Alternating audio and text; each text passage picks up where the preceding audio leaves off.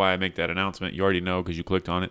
I'm here with Austin the Hooligan Yulin. Hello. Been on here before.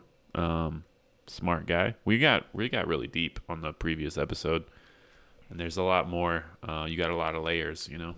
I do. I'm like an ogre and an onion. I have layers. Exactly. But uh, so you um, work in what's what's the right term? Creative canon. So I was gonna say graphic design, but I feel like it's Uh, way more than that. It is. It's, it's just advertising is a Mhm. general term because we do videography for commercials. We do uh, graphic design. We do social media management, uh, Mhm. website building. We do everything. So How's that? Uh, how's business during the whole pandemic? been Slow? Kinda, been kind of shitty. Yeah. Yeah. it's um. Well, it hasn't been too bad. We've actually been um, pretty lucky. Uh, but you know, there were some things we were gonna do, like some Cinco de Mayo events, Mhm. and just different things. We were gonna have these big projects that all got shut down by Rona. So Yeah, that's rough. we've had to find other avenues to to make sure we could make payroll. so I feel that you're you're doing what I went to school for. So it's like I'm doing what I went to school for. yeah, yeah. So yeah, Yeah. doing doing what you're supposed to. Yeah. Uh, I I love it, man. It's um, I don't like deadlines. I don't like shitty clients, but I Mhm. do enjoy doing fun stuff every day. You know, I do enjoy filming. I do enjoy coming up with logos. Like I even enjoy social media. So it's all every day. There's something I enjoy. Like there's a lot of people who have to go to work and hate every aspect of their job and everybody that works there. And I like the dudes I work with, and I Mhm. like uh, what I do. So I can't I can't complain too hard when I have to deal with a short deadline or a, a client who's not happy. Yeah, that's awesome. Sounds fun. The studio you guys have is really dope.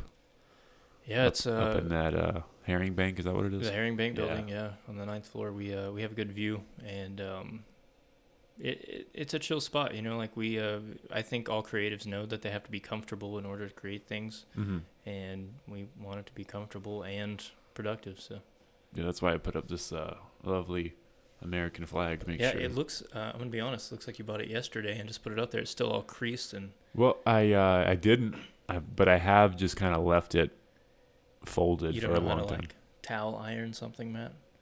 Define towel iron. Okay, that answers the question. No, I can't. It's, it's ironing where you, you take a, a towel, Mhm. sometimes damp, and you put it over the object, over it. and then you iron it so that you're not burning this. You're not burning the Mm, American not, flag. Not burning because old you, glory. You will go to jail Yeah, apparently Bet- soon. Betsy Ross would be pissed. Yeah. You know who else would be pissed? Old DT. He'd be mad. Yeah, the Don. Yeah. You excited uh, about the selection? Uh, Kanye just threw his hat in the ring, so um, it's about to get wild. I feel like I'm in a, I'm in a really weird reality TV show. Like that movie Idiocracy is actually happening. and uh, to me it's it's all just entertainment value at this point Yeah, absolutely. like to me and i knew it going in i knew donald trump when he got elected it was going to be so easy to write material it was just going to be the next four years were going to just be some of the most fun political years and and then everything happened in 2020 at one time and i don't think i was ready for all that but it uh, all came crashing down. yeah uh, i mean i'm i'm I'll, I'll say this i've never voted hmm because i just uh, quite frankly didn't give a shit Yeah. because I, I don't think that person is who controls the government. You know, Mhm. um, there's a whole lot of moving pieces, and just because that person, you know, is there, they're the figurehead, sure, and they make decisions, but it's it's not all that's needed to make change happen. Um, I I don't know. I, I feel like I want to vote this year, but uh, don't ask me who because I still don't know. Yeah, there's nobody I believe in. Everyone's like talking about like the third party candidate, libertarians. Yeah, I don't know. I like I don't feel knowledgeable enough to vote. I mean, I would almost vote for them just out of not voting for one of the other two jackasses. yeah, that's Uh, that's what I was leaning towards. you know, you have to uh, choose between a rapist or a racist, so it's kind of uh Yeah. And they both, I mean, he might Joe Biden's not racist anymore, but there's quotes of him being like, "I don't want my kids being in a desegregated school. I don't want my kids growing up in a jungle." yeah. That was probably like in the 70s, but maybe he's I mean, he's obviously changed. It was probably like 2006.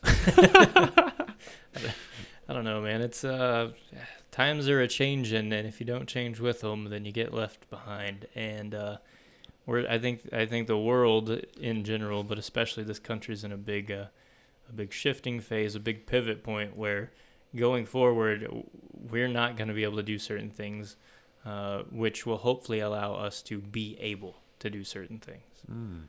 So I, I think uh, the more fat you trim and the more uh, in the direction of productivity and, and good stuff, um, the better you are. Nice. It's a good way to put it. Yeah. I was supposed to introduce the podcast with a clip from Bill Burr, but I'm just gonna play it now. This is Bill Burr uh, I versus love, a I love Bill Burr. versus a blind heckler. It's uh, Are you gonna have a 41? You, you still gonna have a crowd bachelor work. party? Do you, do you really need to, man? I mean, you're 41. You just lived the bachelor party for fucking 20 years, right? Did You do what? You play place? Yeah, you melt. You didn't know that. Yeah. What? What? I, I can't go to titty bars anymore. I just remember there was. You can't see him. You're blind. Jeez. Well, thank you for fucking bringing it all the way down to. I didn't ask you your. Jesus Christ, you got problems with your kidneys too? We can just turn this into a benefit?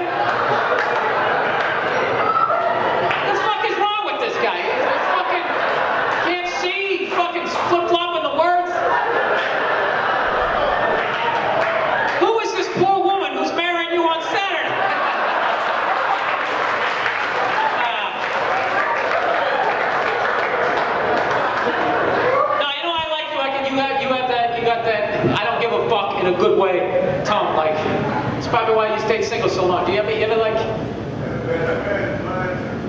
the best man is blind too? Really? Yeah, I get it. Well, first of all, you're not fucking blind. You know what? You're looking around too much. You- You're not doing this shit. You're like, first of all, you were blind. What the fuck are you looking back at him for? You need to work on your fake blind shit. Jesus Christ. You really tried to make me look like an asshole there. I couldn't see with the fucking lights. All of a sudden, I see this guy, this blind guy. Oh, with this guy right here with the red shirt. I mean, with the clothing. Where, where are you again? Just correct my head. Oh, there you are. Jesus Christ. Is that what you do? You, you do shit like that? I, I appreciate a good, a good, like, a good scam, man. That's something nothing fucking better than that. You know what I mean? It's no scam, dude. It's for real, man. What, what? It's no scam. There's no scam? You know what? Bring out the line, man. You guys are all fucking blind.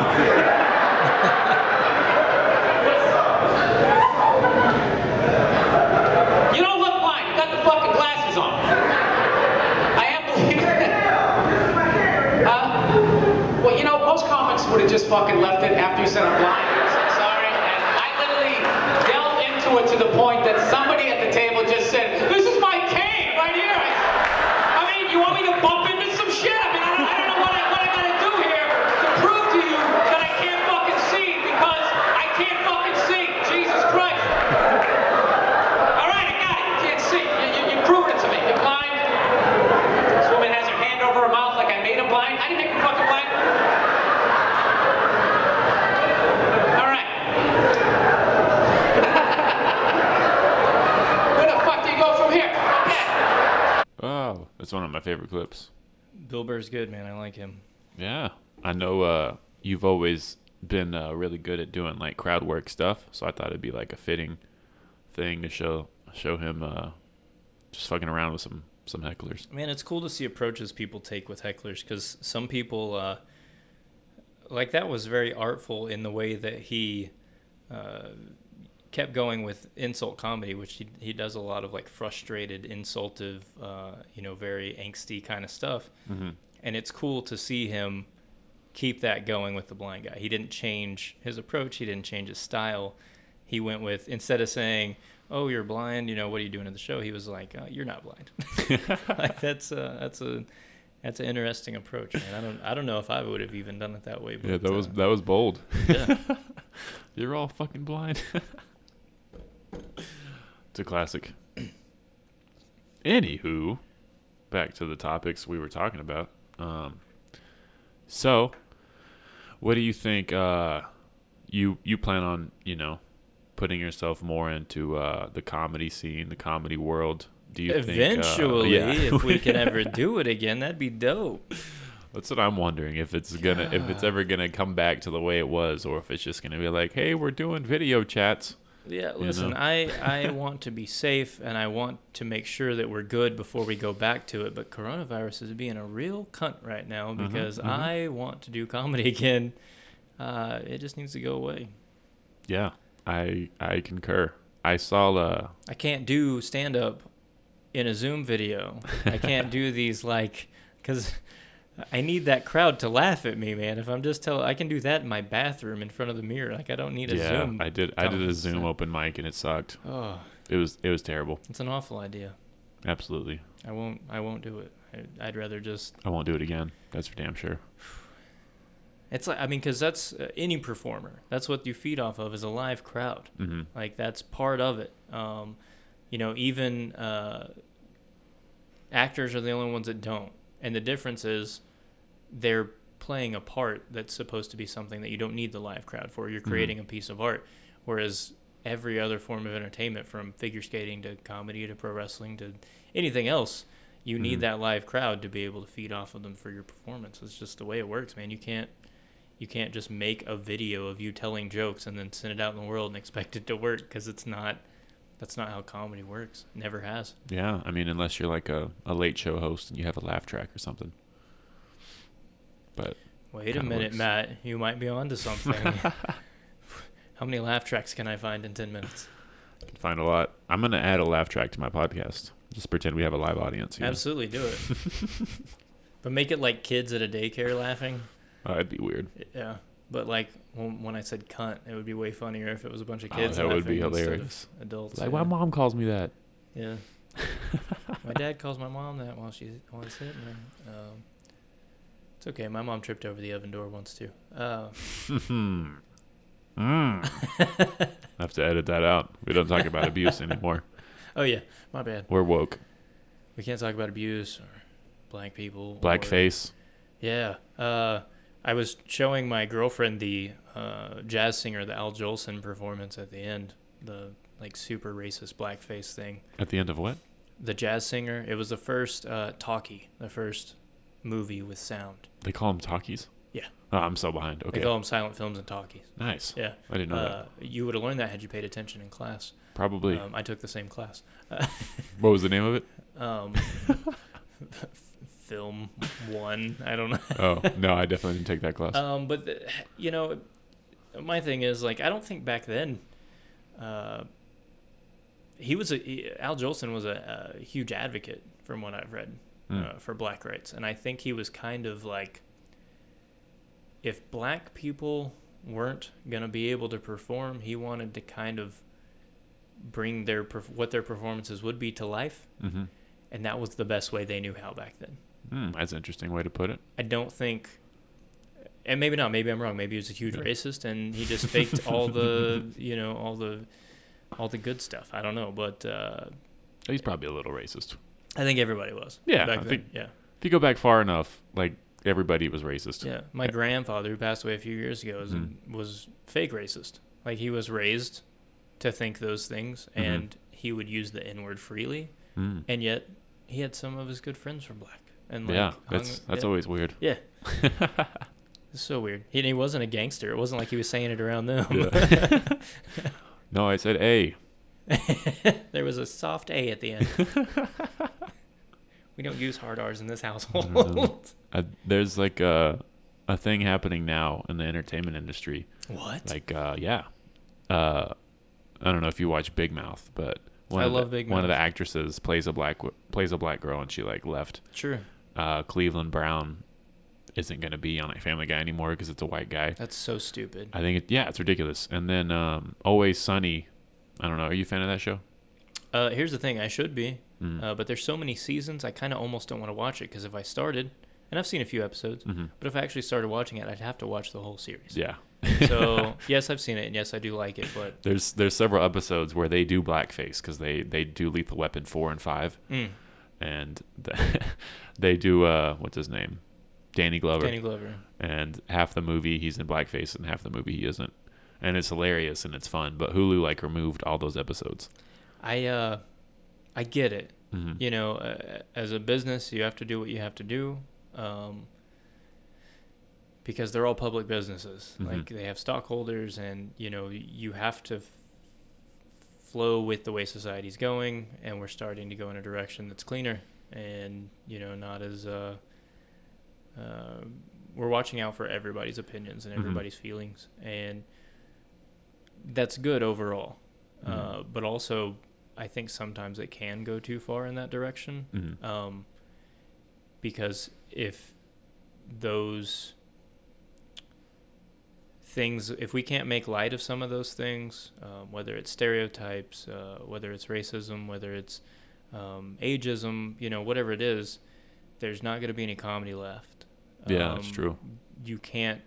Jerry Seinfeld's not funny to everybody. Yeah, not at all to me. Yeah, not me either. and uh, you have to have, you have to be able to take those dark things, no pun intended, and and and put them into light into areas and spaces that um, they can be made light of, hmm so that we can cope with those things.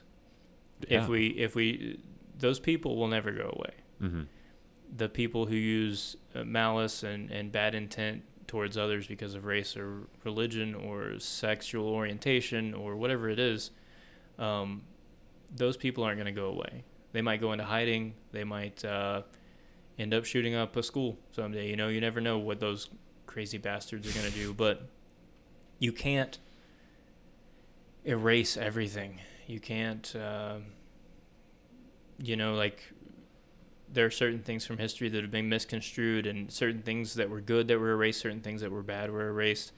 Uh, so we'll never know what true history is like, but That's a good point. you can't um, you can't just make it go away uh, by saying it's not allowed anymore. Mm. Um, You have to wait. You have to. You can't change. Perspective is subjective, hmm and you can't change an objective overall perspective without changing those subjective perspectives. You can't change the world without changing the people in the world. Subjective perspectives. Should be the name of my podcast. I love it. Um, you so you have to be able to show people why things are good and bad, not just tell them that they are bad. hmm uh, in order to change their minds. And you have to, that takes time and development and training. And you can't just say, we, by the way, we can't do this anymore. Like you guys have just been doing this too Mhm. long. Cause you're going to get, I mean, obviously you're going to get, uh, fight, you're, people are going to fight back. You Yeah. know, people are going to, you're going to get pushback. And you have to,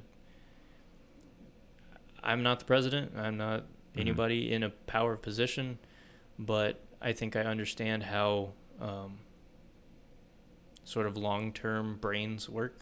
You know, um, it doesn't change overnight. It's been um, 170 years, 100 and yeah, Since like uh, like 160 years since the Civil War, Mm, yeah, and uh, things are still pretty rough. You know, Um, absolutely. There have been martyrs. I mean, Dr. Luther, Dr. Martin Luther King Jr. Um, there have been people who have fought the good fight, but until you are able to change people's minds, um, but not go past that. So it can't be one or our our our society's become so dynamic that it's one extreme or the other. It's either Mhm. you're way right wing or way left, uh, way left wing. Mhm. um, you know, I, I've been told that I was a liberal and that I was a Democrat, and I was like, well, no, because I don't like a lot of shit they do either. You know, like I, I just want to do what's right. I don't want to choose a side. You know, um, so I think it's you can say yes, we don't need to do this. Yes, uh, we need to start moving in a better direction, and here's how we can accomplish that with Mhm. baby steps. But you cannot say, let's let's take an actor off of a cartoon Yeah, because a white person played a black person. That's stupid. yeah. It's. I don't think it's really getting to the root of the issue. I think it's like a temporary, like, oh, we won. It's like an Yeah. instant gratification. It's one of those small band aid victories that will Yeah. be gone in five years. Mhm. It means nothing. and it's especially upsetting because Always Sunny's new season um, had an episode removed, and I didn't get to watch it, so I'm sad. I'm gonna have I, to uh, pirate it. I I kind of rambled for a little bit, but I this is actually me thinking about it. This is the first time I've said anything about it Mm. publicly. Oh yeah. Uh, I haven't been on social media. I haven't talked about it on social media. I haven't talked about any of the stuff going on just because I don't. A lot of times I don't like talking about things I'm not informed on. yeah. Uh, I try feel not. To, I try not to shove my foot in my mouth. Um, but also, I, I- you know, you have to look at both sides, whether you like them or not, weigh them out, and and make a decision. I mean, it's you have to look at it like a math problem. yeah. And there's a lot of factors. People make decisions on emotion, and that never solves anything. Very true. All right, Very so true. let's talk about something funny instead. All right. Yeah. Cool. Let's talk about funny stuff. Um, you're done wrestling, correct? Yeah, man, I'm done. Uh, that's sad too. Thanks a lot. Sorry. no, I'm just kidding. I thought Um, maybe you'd have like a, you know, like a reunion. No, you know, like back from the dead, I've the been- hooligan. Shut up. I've been asked several times by peers and, and bookers and stuff to come back, but I just um, I'll, I'll watch wrestling and I'll see you know some cool moves, or I'll be like, man, that'd be cool to try, or do Mhm. this series, or you know, do these um, certain things with entrances or whatever it is, and then I think, oh, also I have to get punched and Yeah. and thrown around, and uh, I'm 34 hmm um, which isn't old, but for a wrestler, I look older than you, and I'm 26. So well, that's because you're a large man. I think. I think I'm a tiny baby man. I'm a tiny child man. Um, it, it- the concussions mostly is Mhm. my issue. Um, I've had a few. One of them was pretty bad, um, and my mental cognition, in a lot of ways, short-term memory stuff like that, I've noticed over the years has gotten worse. mm. Um, and once you get concussions, you're more uh, prone to get more concussions. you're more prone to murder your family. Also, that. Um, and I already have um a distinct line of dementia and Alzheimer's in my family. Oh, Uh, both um, both sets of grandparents had one form or another of dementia or Alzheimer's. that's intense. And uh, my grandma now, she's she's still alive. She's the last one I have left. Um, I think hers is kind of uh, uh, preemptive signs. I think it's kind of early early stage signs. uh, You know, just short term memory loss, not Mhm. being able to recall people's names, stuff like that. But Yeah. she still goes to work every day and she still functions just fine. She Nice. she does well. She just if you ask her like who called, she'd be like, oh, it was uh, you know uh, uh, uh, uh, uh, Mhm. you know, and she can't. She knows who it is. Yeah. She just can't remember their name. Oh, that happens. That Yeah. seems natural, right? But with her, it's like every time. Mm. yeah. And she'll be like, "Oh, your sister," and I'm Mhm. like, "Oh, okay, Whitney," and she's like, "Yeah." I was like, "Oh, okay." nice. So it's uh, and and it's uh, it's sad to see that. I've been through that with family members before, Oh yeah, but bet that's Uh, rough. and I hope that she doesn't have to deal with that. I really Mhm. hope that uh, she decides that she's ready to go before it gets bad. hmm because I don't want to see anybody go through that. It, I, I can imagine how scary and frightening and uh, just, you know, they get so paranoid, hmm and I think a lot of that has to do with the confusion, and Yeah. it just it, it hurt it hurts your heart. Ooh, coffee being delivered. Appreciate it. Yeah, thanks. Um, so it's it's uh it's just something I didn't want to deal with, man. The Mhm. um the performance side of things is what I miss. You know, the the wrestling and the moves I miss. Um, but I think I can figure that out another way. Mhm. Um, you know, I doing comedy fills that void of having an audience and being able to be on a microphone and talk Yeah. and and be a character and kind of you know the and it hurts way less and I've gotten more free drinks. Nice. So yeah. you know th- that fills that void. You could always do that thing where you're like pretending to be the wrestler's manager when you're just ringside, like fucking with people, tripping them and stuff. You know what's crazy? uh, yes, I could. Um, I always thought the same thing. hmm The the pretend manager bit. But the very first time I wrestled a tag match where the other team had a manager and my team had a manager, they actually managed us. Oh wow. Yeah. so 'cause- it's not just a gimmick. Uh, it can be Mhm. sometimes, but if if you have a guy who knows what he's doing, like a lot of times, if older guys or not even older guys, but guys who used to wrestle become managers, Mhm. it's the best ones to have because they know what's going on, and they can listen to the crowd better than you can in a lot of ways Mm, because they're not point. having to deal with the moves. Yeah. So you know, we would be in a match and uh, you know the the I'd get knocked over by the ropes. My manager would come up and he's checking on me, quote unquote, you know, to see if I'm okay. But he's also like, "Hey, we're losing the crowd a little bit. Let's pick it up and then go ahead and take it home." Oh, that's legit. Yeah, I and never so he's, thought about he's that. actually managing the match, uh, letting us know how it looks and what we Mhm. should be doing. And uh, as soon as he did that, I was like, "Oh shit, he actually managed us." That's dope. Yeah, it's cool. Um, you know, and I've done that in several matches, like because I've managed some, you know, tag team partners or guys, and I'm, hmm you know, I'll be like, hey, you know, you let's uh, we're losing them a little bit, or you know, don't forget this thing, because, you know, the managers will listen to how a guys, two guys are putting a match together, Yeah. and if those guys are, you know, missing a spot or in a series, or if something's going wrong, they can kind of help get them back on track too. That's awesome. Um, you know, so it's uh, Did you it actually is a management position. could you come out in like a, a suit and tie? No, I will never do that. um, no, no. I've worn suits and I look good in suits, and I'm okay with. There are times when you need to be dapper. Yeah. Uh, wrestling ring's not one of them for me. Makes I'm a disgusting, vile man. wrestling ring. it's beautiful. Yeah. Nice. So yeah, you want to uh I see that you know, you've got you're really comfortable on stage. You've been doing it like 5 years stand up comedies. Is that what you Yeah, off and on. Yeah. Yeah, and it was always uh you just seem really natural up there and that just comes from from wrestling. Yeah, that- uh, wrestling is the one of the purest forms of entertainment Mhm. um, because there's no buffer. Um, when you can train, uh, you can learn your best uh, about the business. But if you go somewhere and wrestle, um, there's no rehearsal.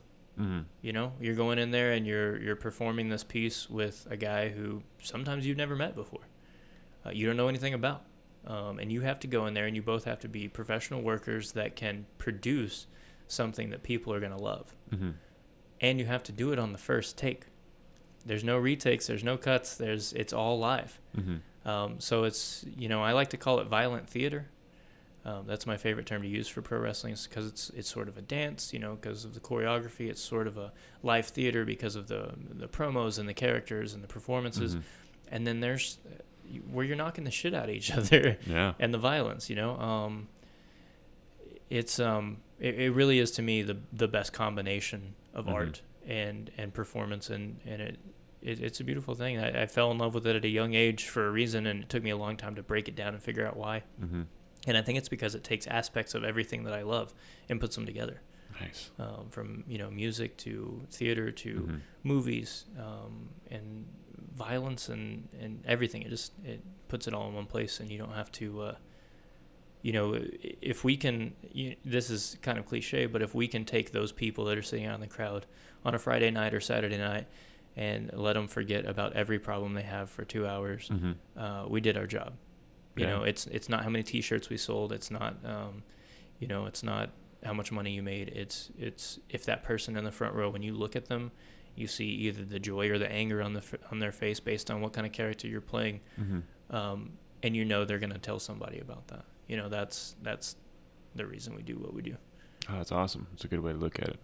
I feel like it uh probably like helps a lot with like crowd work, like being able to read a room, things like that. Sure, there's there's tons of times, especially as a bad guy in wrestling, where you have to, you know, you'll somebody will talk shit in the crowd, and you Mhm. have to talk shit back because a bad guy would do that. A Yeah. bad guy wouldn't let you say that and get away with it. Um, I mean, I've had knives pulled on me. I've had people swing at me. Like, it's, Really? Yeah, it's um, Like after, the, like during the yeah, during the match. match. yeah, Wow. yeah. Did they just run out there? No, not like they didn't jump the barrier. Oh, okay, but, that's good. Um, I would get you know close to the barrier Mhm. and uh, get in their faces, and you know that's part of being a bad guy. You try to bring as much realism to it as you can, and Mhm. it's risky sometimes, but uh, you have to make the. If I can make a, a little kid in the crowd think it's real again, then I'm going to do that because you know, obviously we're in an era where wrestling is not uh, the um, secret that it was uh, Mhm. 30 years ago. So. Was it a secret? Well, it, the realism of it Mhm. was, uh, you know, people didn't use the F word uh, back in the day. Mm, okay. Because yeah. Brad and Jimmy were mentioning that, and I was like, I, I thought everyone was kind of just in on it, and we just agreed to enjoy it anyway. uh, in the in the last probably 25 years, yeah, Mm. absolutely. But it, and it kind of happened. Um, during the whole steroid cases in the 90s Mm, um, okay. because there was a lot of lawsuits being brought against the WWE for steroid usage, and basically they had to say, well, this is why there's no steroids because nobody's trying to beat anybody. Like it's it's an Mm. act. Like they had to say that in court, I and see. that was the first time it had ever been publicly kind of put out there. Because before that, if you said, "Hey, you know, I think this is fake," you'd get the shit beat out of you. Mhm. And you know, it's it's happened plenty of times. Those those old old veterans, man, they would um, take it to their grave. You know, Yeah. they that was uh, the secret, and uh, it, it's it was probably exhausting. You know, um, m- my buddy Cody and I were trained together, and we were brought up that way. We were brought up in the business of protect it, and um, you know, it, it's real. Yeah. And uh, for a long time, we did that until it literally became more exhausting to do that because everybody knew. Like, Yeah. you know, it's like, uh, you know, going up to somebody and saying Donald, like it, Donald Trump goes up to somebody and he's like, "Yeah, my skin's not orange and my hair's real." hmm Like we know. don't don't try to bullshit us. No, because it became it, became the point of we were insulting their intelligence, hmm and then uh, you know if once you start insulting somebody's intelligence, they're not going to watch your products. So Yeah, that's know? fair. I saw an old clip. I don't know. It's probably like early to mid '90s. I don't know the wrestler's name, but that guy uh, John Stossel was interviewing him, yeah, and he he mentioned He it being slapped the fake. shit out of him. yeah, he slapped him like twice, I think, like really hard. yeah. It's like, does this uh, feel fake to you? Did you watch that on the Dark Side of the Ring? Have you No. have you seen that show? There's I a haven't. whole there's a whole episode of that series on Hulu. Mm. Um, it's called Dark Side of the Ring, and they've they've got a good, real, lot of really good episodes. I would recommend that to anybody who's who's interested in wrestling, or even people who aren't, um, but who like kind of documentary style, like mysteries and stuff like that, because it talks a lot about the, um, you know, there's two episodes about the Chris Benoit murders. Mm. um, I watched uh, like a, I think it was from Vice, like an hour documentary on Chris Benoit. Yeah. Um, but this one had uh, Chris's wife's sister, so his sister-in-law, and his Mm. other son was on this documentary. You know, Damn. talking about what happened. Uh, yeah, there's some good stuff on there, but there is one about um, John Stossel getting the shit slapped out of him because he's an idiot. How do you go to a man that's you know 200 pounds more than you and say, "Well, I think this is fake," when you know he's pretty Mhm. upset already? Like, come on. Was it like right after a match or something? I think he was going to a match, or it, he Mm. was he was in the building, and, and somebody said, "Hey, just come over here and do this interview." So he kind of got thrown into it. Too. Yeah, and he was already in that mindset, like I'm about to go yeah. I mean, fuck someone up, I'm about e- to go perform. Even if he wasn't, like, you know, you're sitting in the locker room, and somebody says, "Hey, come just do this interview real Uh-huh. quick," and he gets pulled and in there and thrown into it and surprised with a, "I think this is fake." Well, oh yeah, yeah, that slapped the fuck out of you too. yeah. I mean, it's like insulting your your whole way of life. Yeah, that's like me saying, oh, "I think you're a hack journalist." Mhm. You know, like, wow, that's rude. Um, I was just asking questions about wrestling.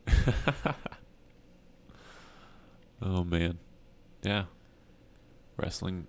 I don't know any wrestlers anymore. I know that dude Roman Reigns. He's like the biggest name right now, right? Uh, not since COVID, man. Oh yeah. He's he's been out. He's been. Uh, I mean, yeah, he's a big name, but he um, he had leukemia a couple years ago. I thought there was like He- a he- disease. He, had it when it was like when he was like 12, and then he had Mhm. it again recently.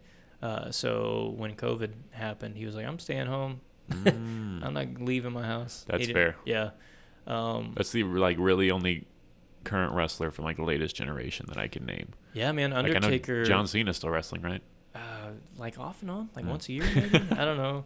Um, the Undertaker just recently, I'm gonna put this in air quotes too, retired, uh, and he was kind of the last of that older generation that I was talking about. He was kind of he was Mhm. one of those guys that protected the business better than anybody else.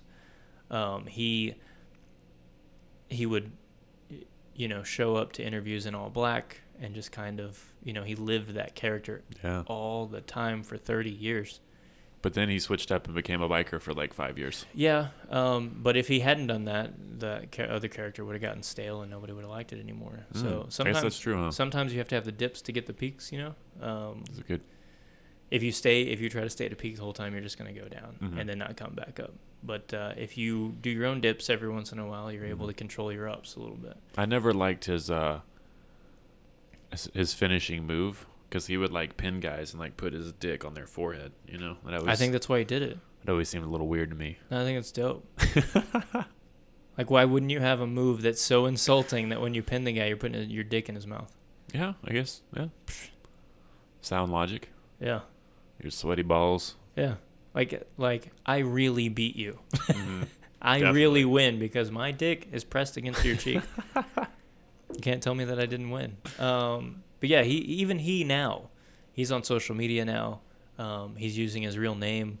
Uh, Mm. He's kind of like doing interviews. He never did interviews. He did like two interviews over 30 years, and now he's doing all these podcasts and all these interviews and all these TV spots and stuff because you know he's he's understanding what the world has become, and Mhm. he's like, you know what, I'm I'm coming to the end of it. So now it's my turn to tell my story and kind of have this whole other section of his career, you know, That's where legit. he's he's doing all that stuff. Yeah. So he I, I was think always cool, my man. favorite as a kid. Undertaker, Yeah.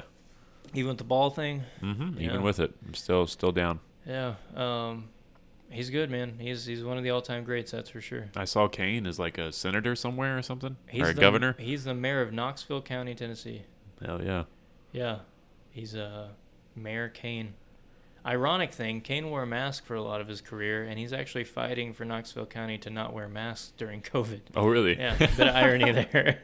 that is funny. He's like, I couldn't breathe for 20 years. right? Yeah. Um, I want to. I want to breathe. oh man, he's like surprisingly like more of a regular looking guy than like I imagined. Yeah, middle aged has normalized him a little bit. Um, yeah, he's he's gotten a little more. His hair's so weird. He's got short hair, but it looks like doll hair. It's very strange. I don't know. Look up a picture of Oh no, I know what you mean. look up a picture of Glenn Jacobs, Knoxville County Mayor. I remember they uh, when they unmasked him on Raw, and he kind of had like that curly hair on top of his head. Yeah, because he always had long hair. hmm Uh, and then before they did the unmasking, he was gonna he was gonna be bald-ish when they unmasked him. So he cut his hair to like a little afro in the back, kind of, and left the front bald, because the idea, the character was that he had been burned as a child, hmm and so because Undertaker lit his house on fire, and they were brothers.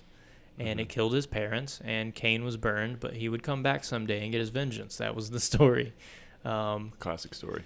His name is Kane because of the biblical Mm-hmm. story, um, kind of tied in, and uh, he shows up with this mask and it's super intimidating. And then when he, you know, a few years later, it's like five or six years, he takes the mask off, and he looks like a weird party clown a little bit. Yeah. Uh, he had good way to black around his eyes, but you could tell his makeup, and he Mhm. had shaved the front half of his head, so it, that was the part that was burnt hmm because you can't grow hair where you're burnt.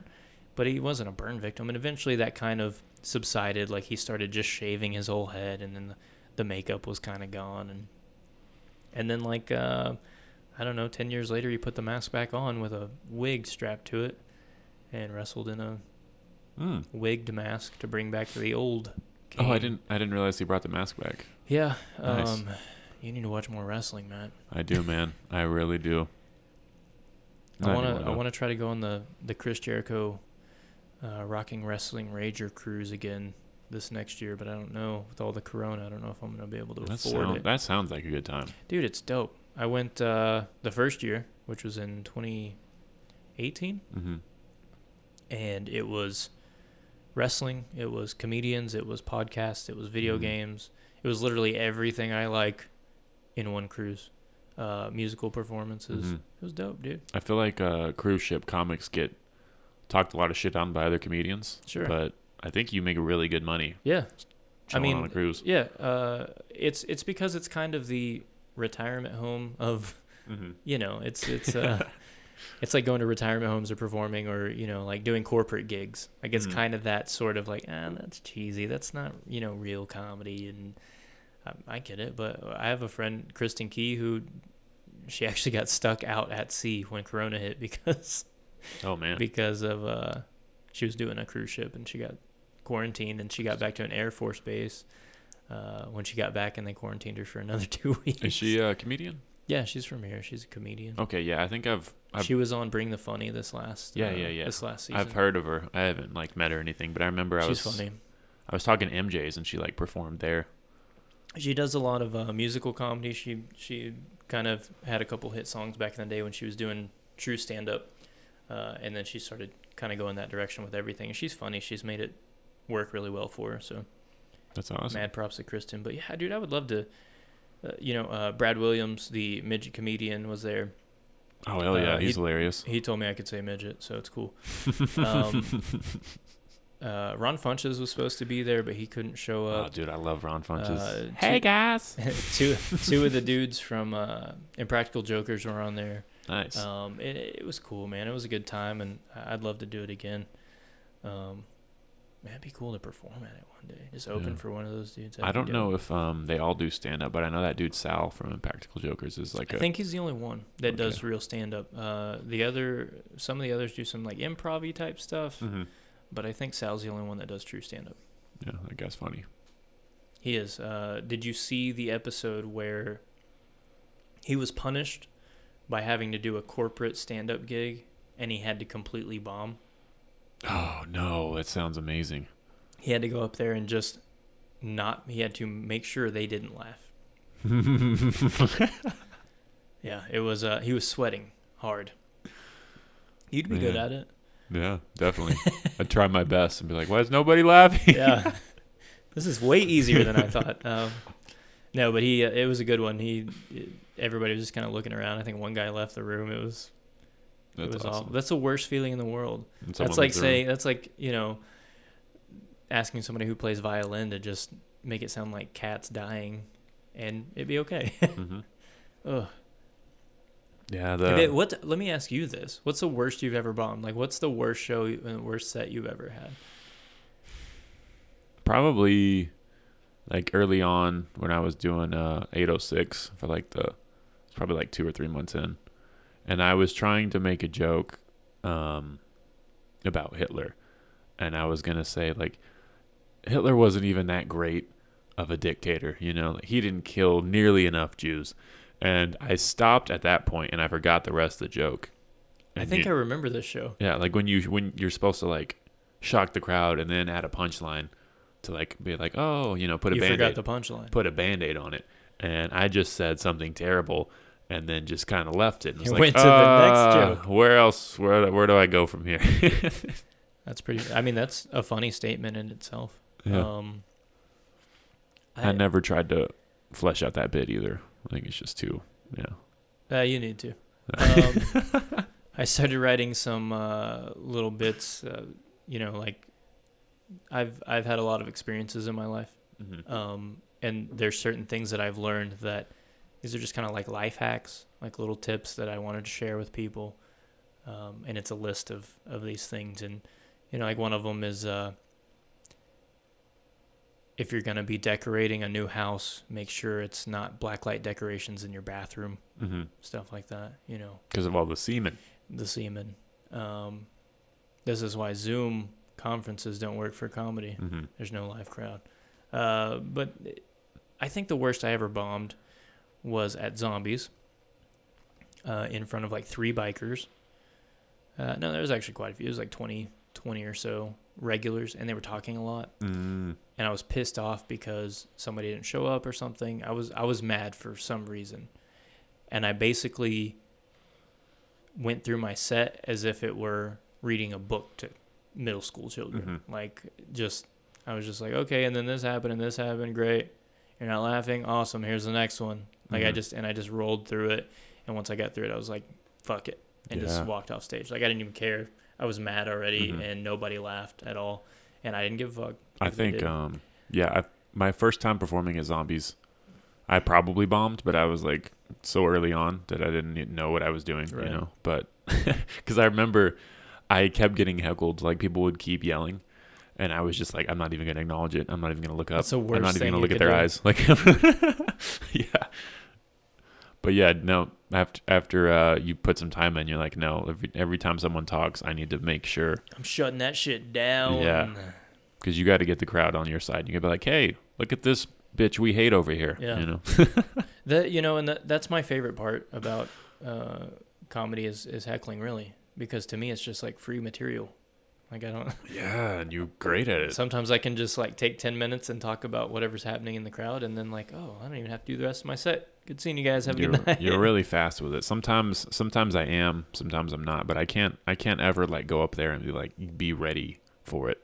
I either it either comes to me or I'm just like, ah, whatever. Matt, you, you gotta always be ready. I do. I do. There was Hashtag always ready. at Marshall's Tavern, there was this guy, you probably know him.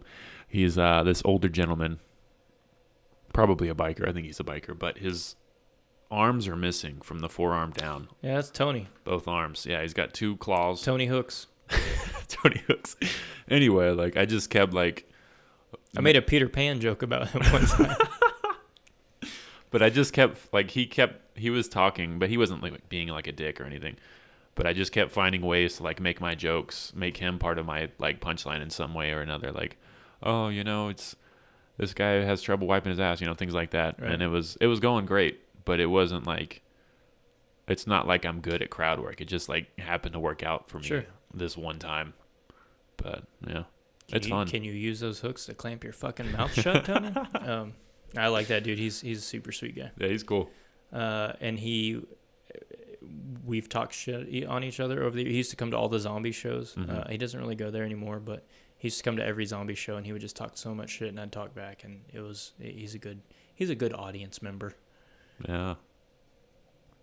He made it fun. I miss I miss comedy. The last two shows, like the open mic and the last show we did, I I had to miss out on due to some family stuff, but I uh man, I wanted to be there. I was I was excited about it and I've got some new material and hmm I've been wanting to try it out, but fucking Rona, bro. Yeah, Just I don't know. I don't know if I want to like go forward with the mic Tuesday because like we have to wear masks now. You like you can't do a comedy in a mask. You have to have like facial expressions. People have to see your face. You know. I don't Yeah, know. Yeah. Plus it's gonna be all muffled where you can't really tell Yeah, what you're saying anyway. ruins the point unless you've got some great mask jokes, which I don't. No. It's also Mm-mm. it's been harder to write. And then I try to come back. I've come back and I've done probably three mics, and I try to like bring back the old jokes that I had like in the back of my pocket that I just had down memorized, and I'm just like, fuck, what was the what was the tag I had for this? And then like I get halfway through the joke and I'm like, okay, never mind. Just kidding. Next, uh, I've you know, done that. Hitler didn't kill enough Jews. I've done that with like four jokes that I just had. I had them down because I was, you know, using them. You know, sometimes I'll come up with a premise, uh, and I'll get to an open mic and I'll start talking about the premise because I'm like, let's see what happens. Let's see Mhm. where this goes. And then I finish the premise, and that's it. It didn't go anywhere. I didn't come up with a punchline on the fly. And then afterwards, I'm always like, why the fuck did I think that would work? Like, Yeah. why? I know I've done that plenty of times why too. did I think that I could just write that? And sometimes it works. Every once in a while it works. Mhm. Um, but it's pretty rare. It's it's a lot harder for me to write on stage than than it seems like it is for other people. I've never written a full joke down. Mm. I've never written out a joke. I've written down premises and bullet points that Mhm. you know for tags I need to hit and stuff, but I've never written out a script word for word of jokes. Mm. Um, and a lot of times I'll write down just the premise and then uh, work it on stage and write it on stage. I don't. Nice. I I have a terrible memory, so Mhm. I can't do what Skylar does. I can't memorize my set. It, Yeah. it just doesn't work for me. Um, I would never be a good actor because I can't memorize lines, and that's the one reason why I never got into comedy earlier. Uh, comedy earlier was because I thought you had to memorize your whole set, and Mm. I was like, I can't fucking do that. Yeah. But then I tried it, and I was like, this isn't that bad. There's a lot of like great comedians who don't write. Like I was listening to Patton Oswalt and he was saying he doesn't write any of his material. Yeah. And his jokes are very long and detailed Yeah. stories and it's just like, damn, that's impressive. He's just a very eloquent dude too. The way Yeah. he talks and and how verbose he is, it's it's a good thing. But I I can't miss it, man. I really do. I I hope everything clears up sooner rather than later because I want to get back at it. And um, I, I you know I haven't written any Corona jokes. I haven't written anything involving any of the political stuff. I, actually, nothing of 2020 I've written. Yeah, Corona jokes just feel hacky. They do feel hacky, and and if you if you figure out a way to do it very cleverly and Mhm. very original, it's probably going to be your funniest shit because it's relevant, but also it's really good. But that's going to be rare for people to do, Mm-hmm. and it's going to be harder than just writing a regular joke. Even though you think like, oh, Corona's going to be easy to write about, you're going to have to do it in a way that's way more difficult in order to achieve something that's good. For sure. Um, and I don't know. Uh, it's it's just not. I just don't want to. Also, people are tired of fucking hearing about it too. You know, Yeah. I, I'd rather talk about you know black people again or whatever. And also, like, if you're in a bar, if you're in a bar right now, you don't get, you obviously don't give a shit about Corona because you're you're out Yeah, mingling you in the don't give a world. Oh man, I'm taking a trip to Colorado this week, Nice. and um, I'm kind of excited because we're going to be doing an out, a lot of outdoorsy stuff because it's cheaper, and you know to stay away from Corona stuff. You know, just I wanted Yeah. to take a vacation with my kid and my girlfriend. And they're probably not spiking like Texas is.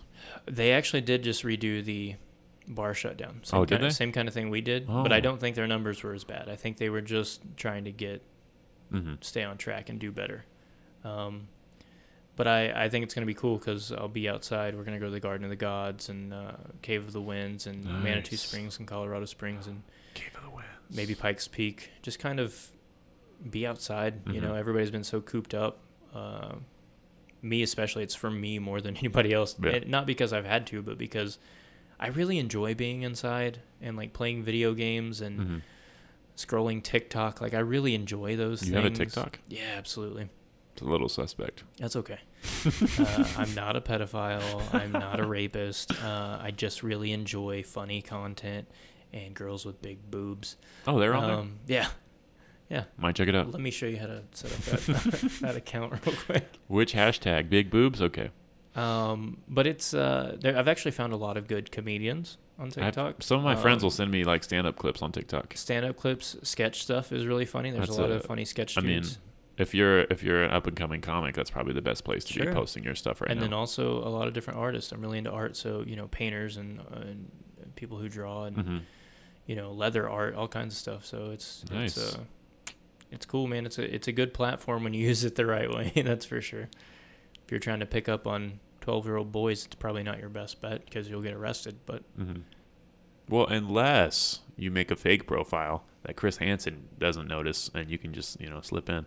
I watched a I watched a little documentary on the rise and fall of Chris Hansen the other day, a little 10 minute internet video. Nice. he got in trouble for trying to cash hot checks, right? Yeah, and then he was like cheating on his wife and stuff. Damn. s- somebody hired a private investigator to track him down, and it, it, he went through some scandalous stuff after he was already busting people for scandalous stuff. So that tends to happen, man. I like how uh, on that show, To Catch a Predator, um, like the people, you know, the guy would show up with the pizza or like Mhm. whatever, and he goes in there and he's like, "Hey, what are you doing? Let's hang out." And the girl's like, "Okay, I'll be right back. I'm gonna go take my tampon out or whatever." Go And- take my tampon out. and so, and it's like a it's like a 20 year old theater student yeah. who they hire to act like she's 13, and she wears a hat, and she's like, Mhm. "I'll be right back," like super fake. Mhm. She leaves the room, and there's a black curtain in front of like an open door frame in the kitchen. Like Mhm. that's not suspect. Like, what do you Yeah. keep back there? The badgers? Like, what is? yeah. what, what are you hiding back there behind that curtain? It does seem a And so, weird. and you can see the guy's eyes kind of darting around, like he knows he's doing something wrong, and he Mhm. knows that there's something about to happen. And then Chris Hansen walks out, and the first thing they fucking ask, "Who are you?" hmm As if any answer would be the right answer. You know what I mean? Like any answer would be, "Yes, you're getting out of this," and "Yes, there's nothing that's gonna happen to you." I'm here for the 13 year old, like It you are. yeah, he's like, "Oh, we're tag teaming this shit, bro." yeah, I got the same ad you did. She called me over. Sorry, it's a surprise. Uh, no, it, like, it, what if it, you know? They're like, "Are you her dad or something?" hmm Like, what, is that is that better than police? That'd be Is even that- worse. Yeah, fuck that. I would expect the dad to are murder you me. are you the big brother? Like you are, yeah. What what if he's just like, no, I'm just fixing the plumbing. I'm I'll, I'll be gone in a minute. It's it's always funny to me that they don't recognize him, and then he's like, "I'm Chris Hansen." Because you know, you know, every one of those dudes has watched that show because Yeah, they know what to. they're getting into. They've had to have seen Yeah, it. they're like, hmm, how can I not get busted? and then they they show up and they're like, damn it. that one dude, there was a guy. he was so arrogant. He goes in there, brings a pizza. I, I Mhm. said that because it was one of the latest. I, I've watched so many of these episodes because I don't want to get busted. What not to do? no, that's stupid. Um, but he uh, he brings a pizza, and then Chris Hansen starts talking to him, and he's asking these questions about like, what was this you said about having your cock out to this girl? And he's like, well, I just you know we hang out, we watch a movie. I didn't say anything about having sex. And he's like, Mhm. it says right here you were gonna put it inside her. And he's like, yeah, but what I meant was like maybe Mhm. we watch Inside Out. Yeah. Like, and, then, and then he's like, he he starts eating the pizza that he brought with him as Mhm. if he was like, I'm not gonna waste this. And I mean, I guess if you're gonna go to jail, Oh wait, I I saw that one because it was uh, someone shared it on like Twitter, and it was uh, after Chris D'Elia got in trouble. I don't know if you heard about him. I didn't. Oh yeah. Um, they somebody posted a bunch of screenshots of Chris D'Elia like messaging, like emailing sixteen and seventeen year olds, Damn. being like, "Let's hang out," like with a bunch of like. Was it like let's fuck or was it like let's hang out? It was like, "Let's hang out. I want to make out." Stuff Oh, like okay, that. there, there it is. Yeah, yeah, there's but the. nothing about. Well, I guess making out's illegal. I don't Yeah, know. I don't know. no, it is. I don't know how it works, but I'm pretty sure it, it doesn't matter if it is or isn't. It should be. it's still horrible. Yeah, someone posted a clip of his podcast where he's watching that episode of To Catch a Predator with his brother, and there's a there's a part where he's like, "Okay, I would never do this, but if I did," I'm just like, "Oh well, he just fucked himself." Yeah. Like, That's like the OJ book, man. You can't do that shit. Um, there's been a lot of. Uh, it's been a sad time in pro wrestling last couple months because there's been the speaking out movement uh, where a lot of fans, other female wrestlers, uh, other male wrestlers for that matter, oh, have, but that's a hard industry for women. have been coming out uh, talking about sexual abuse or Mhm. verbal and physical abuse, um, just uh, you know, eh, pedophilia, just all kinds of stuff, man. It's it breaks my heart, man, because I've had I've had friends and people who I respect in the business who have been outed, and um, it sucks, man, because Yeah. you know you you your perspective changes on who that person is. Um, Mhm. and uh, you know but then also on the flip side of that i think there is again we're doing that dynamic society thing that Yeah. extremes on both ends i think there's been other cases where you know vengeful you know whether it's a fan or a wrestler somebody who got you you know who has a grudge uh, says oh well this happened to me Mm-hmm. you know 10 years ago or whatever it is and this is what happened and they're Yeah. just trying to get somebody in trouble Mm-hmm. I think that's I think both of those things are happening. I think people are being outed, and I think that's good. Uh, in a lot of cases where scumbags, locker room scumbags, are being outed because you know they're pieces of shit. Mm-hmm. And then there's other, other the flip side of that as well. I think it's happening both ways, and it sucks, man, because it, it's a whole lot of it going on right now, and a lot of people are getting called out. Uh, and it's not just a, a local thing; it's it's a national thing. Uh, it's a worldwide thing, and it hurts to see people who you respected uh, in the business be called out for being a piece of shit, and you, you, you kind of, I mean, as much as you wouldn't want to, you do want to feel the same way about them, you know, and Yeah. and, and think they're a piece of shit because that's not good. You know, those those Yeah, kinds of definitely not. things are the worst types of people. Mm-hmm. Um, But know. you you also have to wait to see how it plays out. Sure, because- absolutely. Um, but there have been people, uh, you know, even friends of mine who have admitted to because you know screenshots of text messages Mhm. and interactions and stuff like that, um, where they have admitted to it. They said, you know, I I want to be better. Mhm. Um, this was bad. This, you know, and a lot of it's there's not a whole lot of current stuff. A lot of it's stuff being brought up from the past, Mhm. and I think people can change. But Yeah, absolutely. You, you you still have to. Uh, you still have to be shamed Yeah, um, and you still have to openly those with those things. you still have to openly admit what you did Yeah, and acknowledge that it was wrong. and, and you want to be better, but you still have to be shamed. Mhm. There still has to be um, some resentment towards you for those things because you know that's like asking somebody who murdered a family member to just be like, "Hey, you're okay with it, right?" Like, "Mm, Mhm. no, no, man, I'm not. Like, it's it's not good. Um, uh, the wrestling business is in a, a weird turmoil, and I think that goes with any performance because um, there's a lot of ways that things can go sideways. Mhm. Whether you're a musician, a comedian, anybody who does live performance Yeah, I mean, because there's no way to vet these people. right there's no you know you're not gonna i mean you should but you know if there's a party going on and a bunch of people are drunk and doing a lot of drugs or whatever and then somebody starts hitting on you and you're not gonna like be like hey let me check your id real quick hmm you know? You're at a party and you're drinking and you have tattoos like it's it's all signs you know? And Mhm. um, sometimes you don't even think about that shit when you're inebriated but it's uh it's it's scary you know with cancel culture and and with wanting those things to change not wanting those situations to happen hmm um, I think it's a good thing. Don't get me wrong. I think it's great that people are being outed for the scumbags that they are.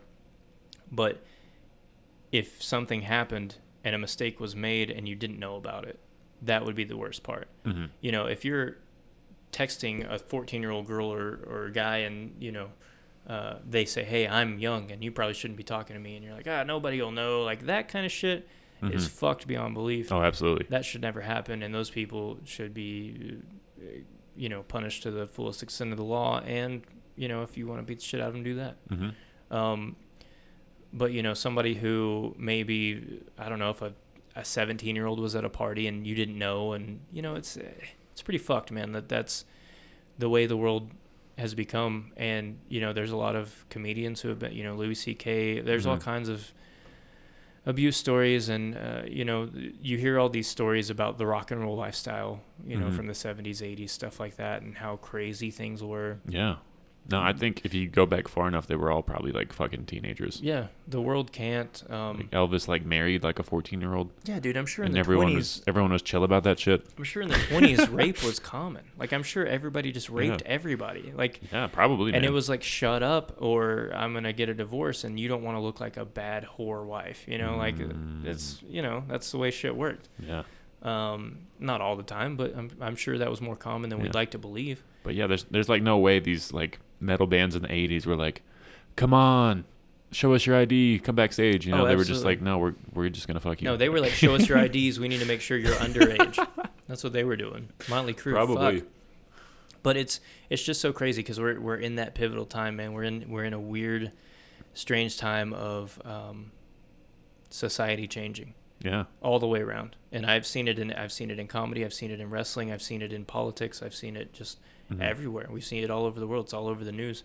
Uh, 2020 has been a real bitch of a year, and sure. I'm excited to see what comes after this because it will be one of two things. It will be um, super good for the growth of people's perspectives Mhm.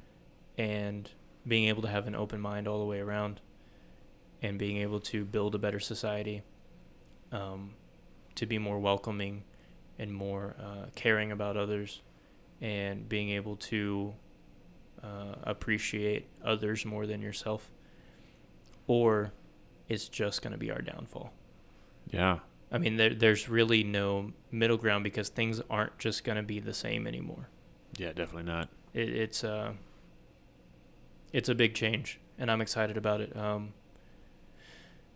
i used to uh and I, I still am i'm an advocate for comedy in the way that that is the space in which we are allowed to uh, bring those negative things into light Mm-hmm. and be able to process those in a comedic way in order to make them not have malice anymore Mm-hmm. um, and I, I hope that that's not taken away with that extremist view of Mm-hmm. We can't make fun of that anymore. We Yeah. can't say those words anymore. We can't talk about that anymore. Definitely. I was watching uh Dave Chappelle, the Mark Twain Awards. It's on Netflix, but he uh he went up there and he was making a joke. He was like, "It was me, Martin Lawrence, and this dyke named Ellen." And then like the crowd kind of laughed and went, "Oh," and he's like, "This is the last place where we can say these things." Yeah, And yeah, he's like a huge advocate for like for that. And I think it's awesome. um, because it's either that or the people who aren't, who don't have that platform, the racists, the rapists, Mm-hmm. all the bad people are just going to keep doing it under their breath and under the Mhm. radar, and shit's going to get worse. Um, because the internet has you know a lot of people talk about like killers and and all these sickos um, you know pedophiles whatever there's so many more of those now hmm than there ever have been it's not true um, they've always been there they just didn't know they could they just didn't know there were others Yeah. in a lot of ways and the internet has They made just that didn't have 4chan where they could all get Yeah. together. they've, it's made it more prevalent um, only in perspective Mhm. it, it's it's shown the world how much of that is out there and now we're freaking out now we're kind of like oh shit well there's all these racists and all these yeah. these pedophiles and all this bad stuff I'm like no no no they're just speaking out more they know that there's other people like them so they're trying to kind of gain power that way and i don't think it's going to work because you know i think there are i think there's way less pedophiles than there are normal people so i think we can outnumber them Hopefully. Uh, but it's uh Just not the billionaire ones, you know. yeah They're hard to get to. it is crazy to uh, to see where the world's gonna go. So as long as I can uh, still tell jokes and use the N word every once in a while, I'll be all right. Yeah. I mean, I don't I don't think comedy's going anywhere cuz like the the biggest advocates are like Chappelle, Burr, like the biggest names in comedy are like no, like we're not going to bow down to you. We're going to say whatever the fuck we want. Sure, So, I think it's it's one of the last art forms uh, that that will still be around. mhm. Um, you know, everything else kind of changes. Everything else, you know, like movies have gone from VHS to DVD to Blu-ray to streaming to you know whatever the next thing is, having them implanted in your head. Uh, television's gone from rabbit ears to cable to satellite to Mhm. streaming and stuff. So, um, comedy is the one thing that's been the same since the days of Shakespeare. Comedy is the thing that has been one one person or a few people in front of a crowd, where that one person or a few people is putting on a performance, and the crowd laughs. Mhm. It's as simple as that. Um, and I think as long as that human emotion is the purest and the best one for people, we'll still have it. Yeah, I mean, if we can't laugh about shitty situations, then we're all just gonna feel shitty all the time. It's true. I don't want to feel shitty all the time. I want to laugh. Me either. I know. I know it, man. It's uh, it's been hard to feel motivated to write because lack of stage time, but also just because like the whole police brutality thing, the whole corona death rate thing. Yeah. Like, yeah, it's just there's the current current events aren't. It's hard to find the humor in current events. I think that's why another reason why I haven't written a lot about what's been going on this year. But the way I look at it is I'm writing all these things so that when we are on the other side of this, no matter what that is, whether it's the downfall or the uplifting, I want to be ready to do what I do. Mm-hmm. And I want to be ready to make people laugh so that they forget, not forget, so that they're more at ease with Mhm. everything that's happened. I don't want anybody to forget what's happened because it's all been very important, Mm-hmm. even the coronavirus. Um, but I do want them to be able to cope with it. And if I can help with that in any way, fuck it, let's do it. So, um, you know, I'm looking forward to, to what comes next. Uh, I write all my best shit in the shower, Nice. which sucks because I'll come up with premises while I'm in the shower. And how the fuck are you going to write You got to get a down. waterproof notepad. I think so. Because usually what I do is I'll have my phone on a little stand outside of the shower, and I have a towel hanging right there. So like if I think of something, I'll you know dry my hands off Mhm. and then put it in my phone real quick. But uh, or use like the the voice to text. Um, Yeah, but your voice to text it always reads the N word wrong. It's like, did you mean bigger? usually it's Ninja, but I uh, it I, I was thinking about that um, yesterday. I was writing a new joke in the shower, and I was you know thinking like it's really funny how my joke writing is so closely timed to my masturbation. I don't know if there's a correlation there, That's a great premise. but uh, maybe so. Maybe my most creative mind is that of a serotonin-filled post-masturbation mind. I It just know. comes to me. All right. Just trying to just trying to tag it with with some nastiness. Yeah. Yeah. Always bring in the nasty. Mm-hmm. What's your uh what's your favorite joke that you've ever written?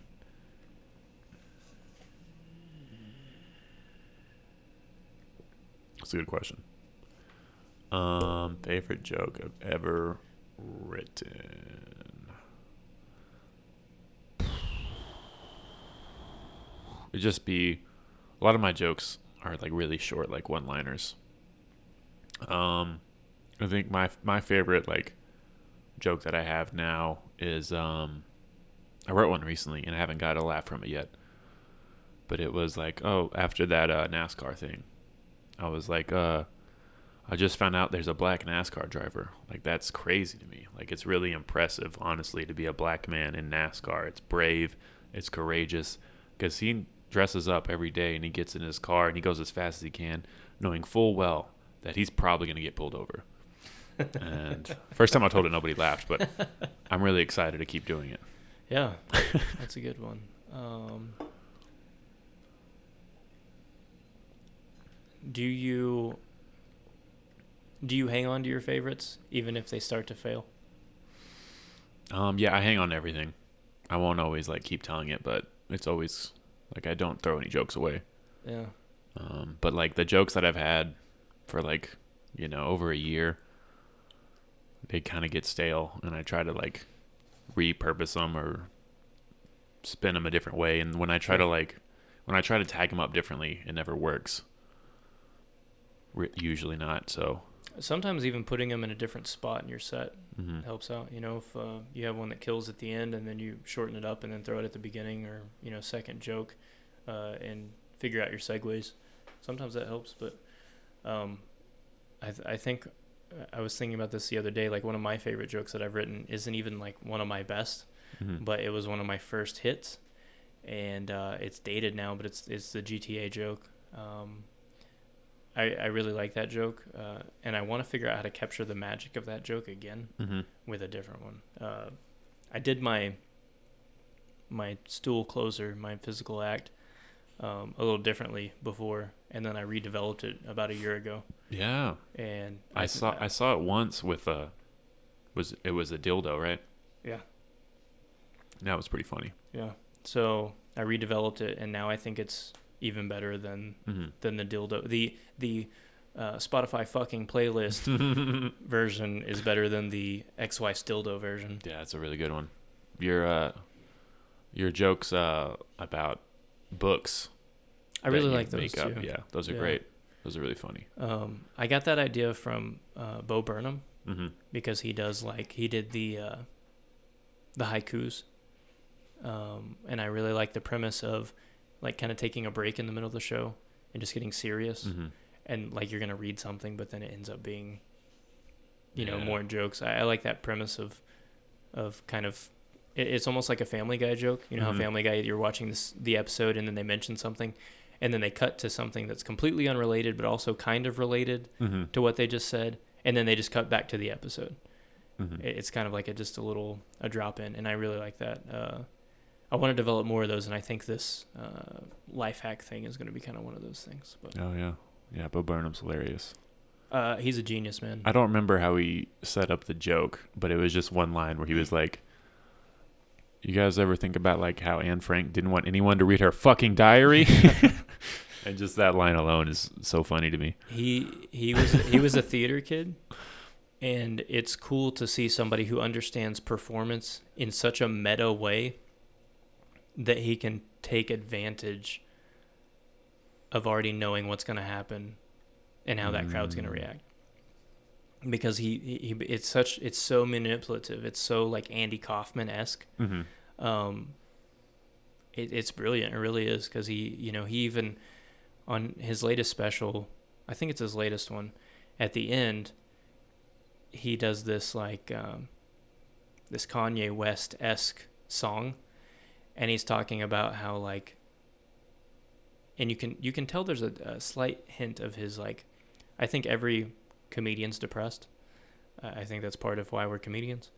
Um, and you can see a little bit of his uh, anxiety and his depression and, and Mhm. his uh, wanting to be accepted, but also like the not caring about any of that, uh, all kind of tucked into that song. Because he talks about how like I hope you love me, but it doesn't really matter, and just then he goes into some shallow lyrics, and it's like you know he tucked that in there um, to be funny, hmm but also I think there's a hint of uh, of realism in that. I think it's a hint of art within you're funny art. Yeah, is that the song where like the the voice is Yeah. like talking shit to him at the same time? No, no, no. This one's this one's one where he's got like the auto tune Okay, at yeah, the end yeah. and all the lights, and he's like uh, talking about Taco Bell burritos or something. Need to watch that again. it's uh, he's good, man. He did a sit down with a bunch of comedians one time. It was like, um, shit, I don't even know who was who was in it, It but was Ray Romano, right? yeah, Ray was yeah. one of them. I watched. I've seen Uh, that clip. He did a few, but he, you know, just the way he talked, he's so fucking smart. Yeah, And he's young, dude. He's like what, 25 now? I think he started at like 16. Yeah, he Just- did YouTube stuff, doing music and whatnot. It's impressive. Um, he's good, man. He's one of those guys that I fucking hate because I'm so jealous of. Yeah, You know, um, I, I love him, but it's also like I have this disdain for him I think because he, he's so young um, and so smart and does so well. He like directed or produced a movie. Yeah, the uh, I think it's eighth grade. is what Yeah, it's something like or that. something like that. Um, I still want to see that. It's it's had mixed reviews, but um, Yeah. there's a lot of those dudes. Like Andy Kaufman was a genius. Uh, Jim Carrey's kind of the same way. He's gone a little crazy now, but Mhm. just a lot of those guys who have that sort of serious side to them and they're able to intertwine that and just drop it in just sprinkle it in they bob ross it into Mhm. the uh, into the act um, to show that other side of them um, robin williams he was another one just Oh yeah, it was great. um, dave chappelle I Like, think uh, all those guys really do a good job of being able to uh, drop a little bit of good seriousness in there I think their uh. Sandler is kind of underrated as a stand-up comic because I watched his Netflix special, and he's just he's like such a like goofy, silly guy with his like his own like style, and it's hilarious. But yeah, that guy's super funny. But he's like in his like own little world because it's like so it's it's not like clever or thought provoking. It's just like it's just Adam Sandler, you know. Yeah. but it's awesome. I enjoyed it a lot. I was also on mushrooms, so it was even funnier. i'm sure Yeah. Adam Sandler was talented, so it had to be mushrooms. I'm just Mhm. kidding. No, he's a. I, I'm not a huge fan of of Sandler's like uh, music stuff, Mhm. like the old cheesy SNL stuff. I wasn't a fan of. Some of his movies are good. You know, Billy Madison, Happy Gilmore, uh, Mr. Deeds, Click. Like those Yeah. movies are good, but he's had a lot of stinkers too. Yeah, but like his his humor is like only something that he could do. You know, Sure. like if someone else were to like try to do Sandler as comedy, you'd be like, get the fuck out of here. Absolutely, it's Carrot Top. It's uh, Mhm. you know, it's Gallagher. It's like there's only certain dudes that can do certain things, and um, I don't know, man. I, I want to find that voice. hmm I think that's something that uh, you know a lot of comedians blend together because they're all sort of cookie cutter, Yeah, and definitely. and I try to think that I'm not, hmm but then again, like I think anybody I could write for somebody and Mm-hmm. anybody could do my material in a way that that's the same way I do it. So No, I- that's, that's something even after five years, I'm still trying to figure out what that voice I've is. been thinking about that a lot, like just being more personal. Because, like, I mean, if someone, I've heard people say, like, if someone else can do your joke, then you just need to be, like, more person. Like, yeah, if if your joke can be told by anyone, then it's not, like, you know, like you enough. I mean, think about like Mitch Hedberg. You Mhm. know, we talked about him a little bit on the last podcast, but um, his jokes were a lot of times just not funny if told by anybody else. That's true. but the way his delivery, his Mhm. cadence, his uh, personality, his attitude, all of that measured up to something that's fucking hilarious. Absolutely. And there's a lot of dudes like that, and that's I think that's the next step uh, for a lot of guys like us is just Mhm. figuring out what that voice is and uh, sticking to it. You know, you can even see like like Jeselnik back in the day. If you watch any of his stuff, he did straight stand up, and it was like anybody could do that. And then Really? he started doing the dark, cynical stuff and and the real dry tone, hmm and it's like, oh shit, there it was. I didn't see any of his early stuff. That's Kevin interesting. Kevin Hart's the same way. Kevin Hart just used to do you know black comedy, hmm and now he's found that voice. You know, he does the the mannerisms and the little characters. Yeah, and- it's and- universal. Yeah, It's um, impressive. so it's you know Carlos Mencia. He just steals everybody's jokes. That's his fucking thing. So That guy's uh, doing comedy again. He's That's- touring. He's got dates okay. and stuff. I mean, there's gonna be there's gonna be shit in the in the in the pot. You know, there's Yeah. gonna be bad. Absolutely. Who are um, some comics? Your uh, who are some of your favorites? Now or ever. Mm, good question. Just let's do right now. So right now, um, Tom Segura. Oh, I really like Tom. all his Uh, specials kick ass. Yeah. He's really Um, consistent. Uh, Drew Lynch. I've been watching Mhm. a lot of his little clips online. He's getting a lot funnier. Yeah, he's he's getting more comfortable. he's killing the crowd work. yeah. Um, I feel like his stutter's going away. no, no, No. no, no. He's still he's still stuttering it up. Um, I, I don't know, man. Some of my all-time favorites, like Louis C.K. is still one of my favorites. yeah. Did Bill- you watch his latest special after the allegations? I haven't yet. It was only on his website. I just haven't Yeah, bought it I, I paid like seven dollars for it. Yeah. Was it good? It was good, but it was also like Was it protected?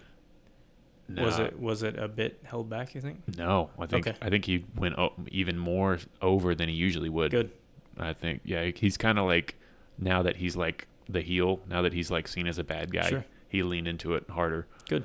And um, what it's you- it's that's what you should funny. It's funny, but there's about like three or four kid fucking jokes, and it's like okay, like one kid, one to two kid fucking jokes is good, but I'm like cool with two kid fucking jokes, you- but when you go to three, buddy, that's where I draw the line. it's a lot, a lot of kid fucking. Um, yeah, Chappelle. I love Kevin Hart. Uh, I still, I still to this day can go back and watch any Dane Cook special, and I love it. Um, he's that was awesome. I I hate Dane Cook as much as I love him, but Mhm. I can go back and watch any of those specials and, and be entertained. Um, Carlin, I love Carlin. Um, I I enjoy Carlin, but I just don't like laugh when I watch Carlin. Sure, it's, it- it's more of a I TED talk. Yeah, I don't watch it as as comedy. I watch Yeah. it as a societal observation. Yeah, but it's, it's very real and honest. Um, and then there's guys that I absolutely love that I go back and watch their their comedy, and I'm like, you know, that's just not good stand. Like Robin Williams, mm-hmm. a lot of his stand up I didn't like. Really, Yeah, I've never like sat down and watched a lot of his material. I know he got accused of stealing quite a bit, sure. but yeah, I mean he was Um, also an actor, so Who else do I like? Any like brown, like Mexican comedians? Hmm. nope. I was trying to be diverse, but fuck, I can't think of anybody off the top of my head. Name some brown comedians. Uh, Felipe Esparza, he was I here do recently. like Felipe. I I guy. like I like pretty much. Is he the big guy with the big hair? hmm Yeah, I like pretty much any fat comedian. That's good. Yeah, Um, be- fluffy. I really think that fat people are just, uh, and and hate on haters, but I think fat people are just naturally funny Definitely. because they've had to deal with that their whole life Yeah. and being made fun of, and when they are able to tap into the funny, hmm I think that's it's so much more natural Dude, because first time I met Rob, no offense, Rob, but he was uh, just like self roasting himself Yeah. just for being Mexican and being overweight, and I was laughing my ass off. And it wasn't even like in a comedy setting. We were we just had class together. yeah, dude. But Rob's a funny dude. I wish he would come back and do comedy. He says he's done, but uh, I keep asking him. I'm I'm trying real hard to oh, get. him he's to come back. hilarious, and he's such a nice guy too. Yeah, I Wonderful think human. I think uh, I think if you and I join forces, hmm we might be able to talk him back into Nice. it. Get him to one open mic, and he'll suck Yeah. comedy's dick all over again. He's the reason I even like found out about Yellow City Comedy because he was doing a show and he was like, "Come out to Zombies," and I was like, "Holy shit! I didn't know this happened here." Yeah, I feel like a proud papa sometimes because just the chain reaction of, like I I you know brought in one guy you know Mhm. five years ago or whatever, and he's like, hey, you should, and he starts telling everybody, and I'm like, it makes me happy, man, to know that uh, it's not, and, and I'm not trying to take credit for anything, but it lets me know that it, it makes me happy that those people are out there Mhm. that want to try it, and uh, you know, if we can just reach them, and there's been tons of people that have come through and done open mics and stuff, and some of them come back and some of them don't, and Yeah. some people don't even go to the open mics and they want to be on shows, and you know, Kevin, it's whatever, it's uh, it's like, it's like um, there's there's an exception. there's an exception for the black comedians, I know, um, Kevin and Fredo, because they fucking murder yeah. every time they Fucking- touch a microphone. Sometimes I wish I was black so I would be funnier, and it pisses me off sometimes. There's been a couple times where I've like we've had like an unfunny black guy, and I'm just like, dude, Like that. are you the- even black? What was know? the dude from? the dude from Lubbock. That was at the Um, R and R show. I'm trying to think. Was, like, Oh, uh, Pay Me Daddy. Joe Cash. Joe Cash. That dude. I was I was bummed. Yeah, I mean that guy. I don't know if it was just that set, but I was like, dude, this because talking to him, he was hilarious. mhm. And they got up there, and I was just I was kind of disappointed, man. I, I've I've seen him bomb, and then I've seen him fucking murder. yeah, Like it kind of. I want to see him again, is what I'm saying, because I, Kinda I just I'm depends. holding He's- judgment until He's got a, a lot of charisma, and no, he's he's really he's got some great stuff. Who's who's the next local comedian that you see being uh, big? Like who's got the most potential? Um, I think Colin, if he uh, you know was able to put more time in, Yeah. I think he'd be a murderer. Um, I would agree with that. Gabe too is really funny. Um, Gabe's funny. He just needs um. He needs life experience first of all. He needs to go through Mhm. some shit. and uh, I'm not saying he hasn't. He's just young. mhm. And stage time. He just Yeah. needs to. He just needs to get up there more and and not be afraid. hmm I would say He's yeah. got some hesitancy. It's got a little bit of fear, and, and you got to throw that out the fucking window. I think Colin's probably like the best writer. Um, Absolutely. But Fredo, Fredo could be like a, a superstar Yeah, Fredo's for sure. Fredo's one of the best, uh, the best improv guys. The best guy that uh, you know, just going up there and just being naturally funny. hmm Um, I feel like I feel com- like when I watch him, I'm like, oh, he's like that all the time. hmm Like that's him at work. That's him at home. definitely. He's just a funny dude who figured out how to do it into a microphone, yeah, and uh, and he's always he's hilarious. he's man. always writing too. I noticed that about him. Like Kevin's super funny, but Kevin's just going off the dome, you know, and that's cool. It works, but he's got a big dome to go yeah, off. Fredo Fredo also does like the improvisation, and he also like brings material, and his material is funny. Yeah. I think I think you're spot on with that. I think Colin Colin's like a like a Woody Allen hmm type of guy, like a you know just Minus the pedophilia. right, Yeah. um, just like this dry, nerdy humor, but then some stuff is so clever. Yeah, and absolutely. uh, you know he's he's super smart too. Um, Fredo does like urban comedy really well. I mean, he's just he, he does black comedy really well, and it, it, it makes me laugh because he he's not scared of it. He dives into it. Like there could be it could be all white people in the crowd, and he's like, "You guys aren't gonna understand anybody anything I'm talking about, but we're gonna go there." That's it's funny, um, but it's relatable too. You know, um, to anybody. Uh, I think uh, Skylar is one of the best all around.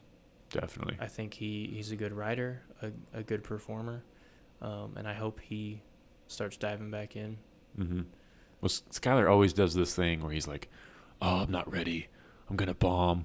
I have no idea what I'm gonna say." And then he murders. yeah, and he gets up there and he has it all down, Yeah. perfect. Yeah. The timing, everything. Um, I think that's just anxiety, man. yeah. I think that's what I, that uh, just that confidence But factor. he, he does that before every show, and I'm Absolutely. like, "Shut the fuck up, Yeah. Skylar." and I'm like, hey, I wrote my set five minutes ago, and I only have five minutes of 15 minutes, so I'm gonna go up there and just see what happens.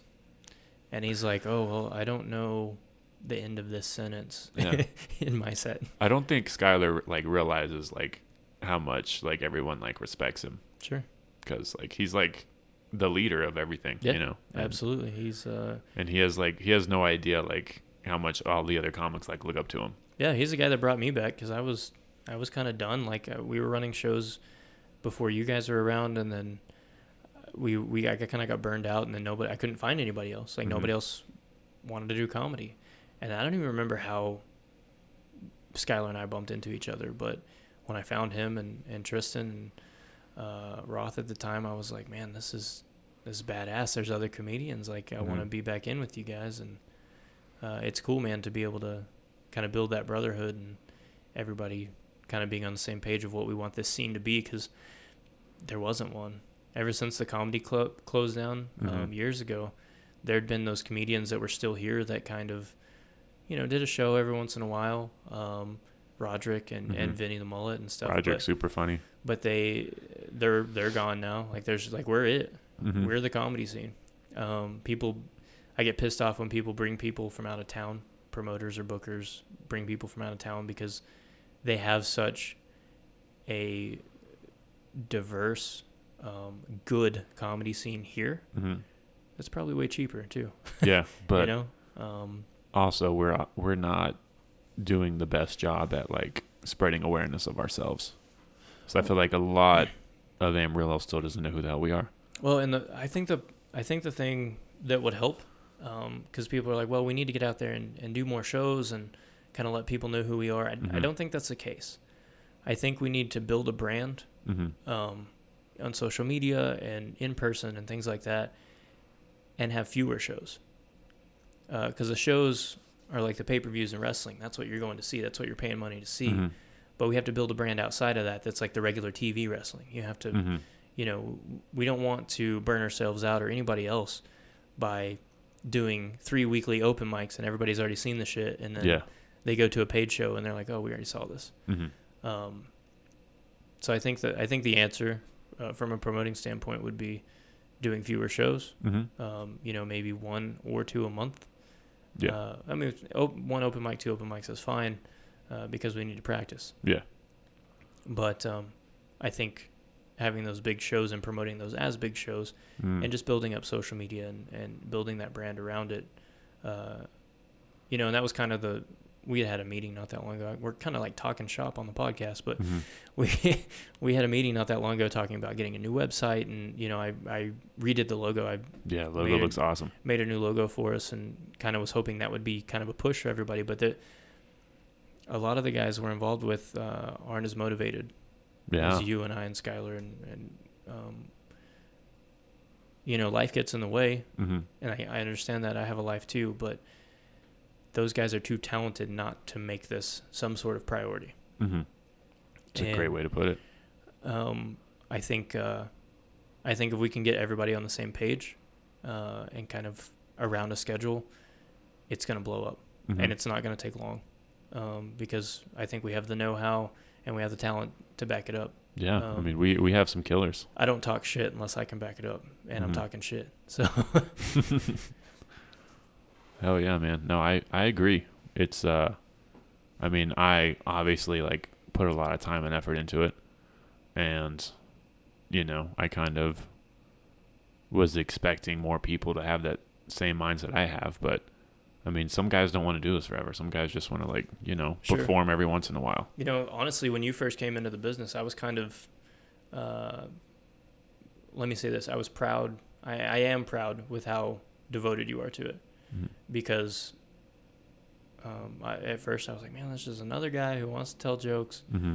and you know, being Rob's friend, I was like, man, okay, Rob just brought a friend, he's gonna try it out, and then just seeing you grow and, and do better and, and take it more seriously and um, wanting to help, and now you're a big cornerstone of you know Yellow City comedy. It's uh, you're probably the driving force, to be honest. Um, you know, because you're the one that keeps the wheels rolling, Mm-hmm. and uh, yeah, I just want to say thank you for that because Oh yeah, man. No problem. nobody else was, you know, we were trying, but you've been kind of the sort of the backbone to make sure that we're still on track and still doing shows and still I don't want working on open mics and I don't want it to die because I've we've seen progress. yeah, We've absolutely. seen a lot of progress. I'm glad you're not just another asshole who wanted to tell jokes for five minutes and try it out. So Yeah, that's why like I wait to like give people advice because like they're like, oh, I want to try out stand up comedy, and they ask me questions, and it's like, well, just go try it, yeah. and because I don't want to give you advice if you're not ever gonna come back. Well, then I just- mean, we, we could talk for. I could give you advice for three hours about how to perform and how to live life, really. Um, but if you don't want it, what's the point? You know, and and even then, you're not going to listen. You if you've never tried it, you're really not going to listen that's fair, yeah. because you're going to get up there and you're going to forget everything I said. You're Mhm. gonna do your own thing and you're gonna try it and you're gonna be like, well, shit. Now I'm gonna Yeah. try it this way, and now and you're gonna teach yourself more than anything. And you're either like, wow, that sucked. I don't Yeah. ever want to do that again, or wow, that sucked. How Yeah. can I make it better? It's uh, it's it, it's it's hard to get up on stage Mm-hmm. and tell jokes. Um, I think it's easy, but I've also done other things that let me feel that way. Mm-hmm. Um, but I think everybody should try it once, even if you don't do well. I think it's healthy. Oh, absolutely. I think it's healthy for people to get up and, and be embarrassed. And, it's humbling. Yeah, absolutely. Um, because that helps you build your confidence in other ways. Mhm. I think everybody should get up to an open mic or, you know, learn a new sport or you know, I think you I think the more you fail, the more you grow. Mhm. And uh, I love failing Yeah. because it, it allows me to kind of get the bullshit out of the way and see see what needs to happen next. You were there for like my first three performances. Yeah. And my knees were shaking. Yeah. Like I was scared to I felt move. I was I was scared to look at people in their eyes. I was. Uh, I think Rob had talked to you about this one time, but I was so mad at you uh, during one of your first shows because you told a joke that was somebody else's, Mm-hmm. and I don't know if you knew it or not because I've done that before. I've told a Dane Cook joke Mm-hmm. that I thought I wrote, No, no, I've done that before too. and um, it was it was one about like wanting to throw dildos at kids at a daycare, like driving by the playground and throw dildos at them for fun. And I don't uh, think I wrote that. But No, yeah. no, no. This is Dane Cook. This is Oh. one. I, this is one I stole.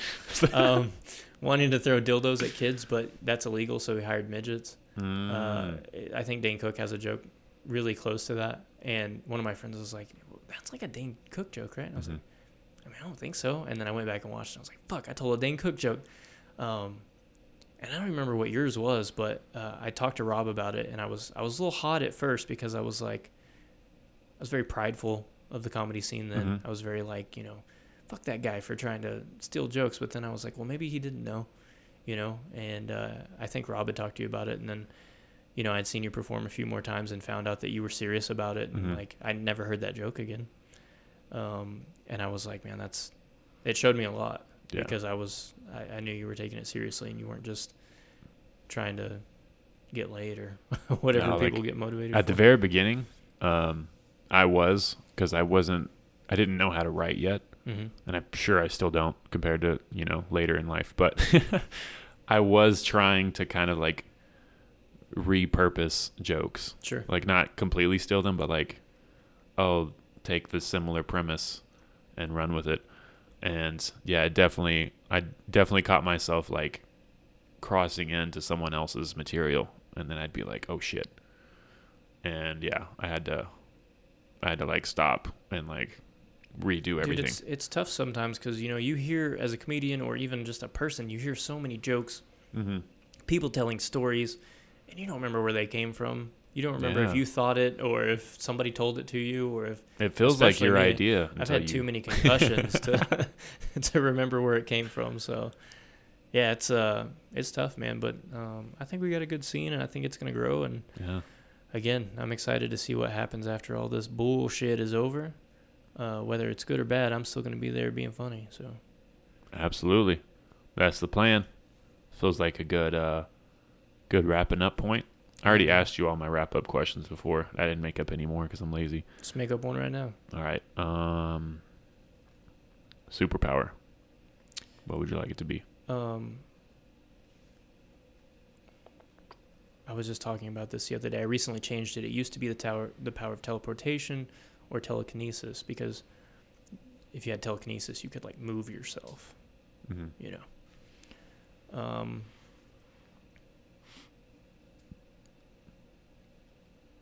I would want the ability to speak all languages. That'd be cool. Yeah. There's an app for that. Yeah. I have Duolingo, but it doesn't work as fast as a Mhm. superpower. So uh, I just uh, I think that would be advantageous more than anything else because I can see the downside of most of the others. Mhm. Um, you know, telepathy. If you could read people's minds, that would fuck you up. Uh, if you could teleport, like yeah, it'd save you time, but you'd lose the beauty and travel. yeah. You know, just little things like that. But if you could speak any language, I think that would. I don't. I don't know that there's a downfall to that. I think it would save your ass, or I mean, you could have any job basically. yeah, I think it'd be great. So yeah, that would be mine. Be able to speak any language, or uh, be able to speak all languages. Mine recently has become uh I just want animals to trust me. let me pet you. That's it. That's you don't all. want to talk to him. You just. I just want you to trust me. Yeah, just try, just let me walk up to you and hang I out. will say that's the worst superpower I've ever heard.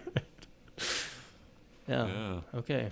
We're calling the superheroes. It's like, oh, I'll go talk to this squirrel while you guys take care of the bad guy. I could talk to the squirrel because I know squirrel language. oh yeah, huh? all languages. I could just be like, "Hey, that dude's cool."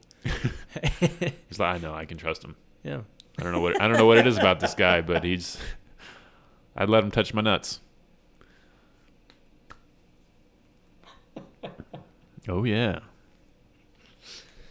All Glad, right. Well, that's glad you good. enjoyed man. that. That's a good wrap up. I like it. Okay. Yeah. Do you um have a uh, favorite song, good outro song, you want to play? Um. Yes. Let me think of the title of it. All right. It's uh, "Black Sheep" by Poor Man's Poison. Is it on Spotify? I don't know. Let's find out. Black Sheep. All right. This is Black Sheep by Poor Man's Poison. Thanks for listening, everybody. Have a good one. Love you. Bye.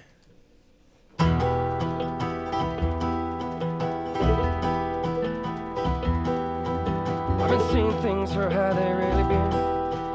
And I can see it in your eyes, and so you call yourself my friend. You've holding out again. I've been hoping that you wouldn't black sheep on my back has been my sign of what's to come. And you've been holding out again. This is the last time, and yes, this is the end.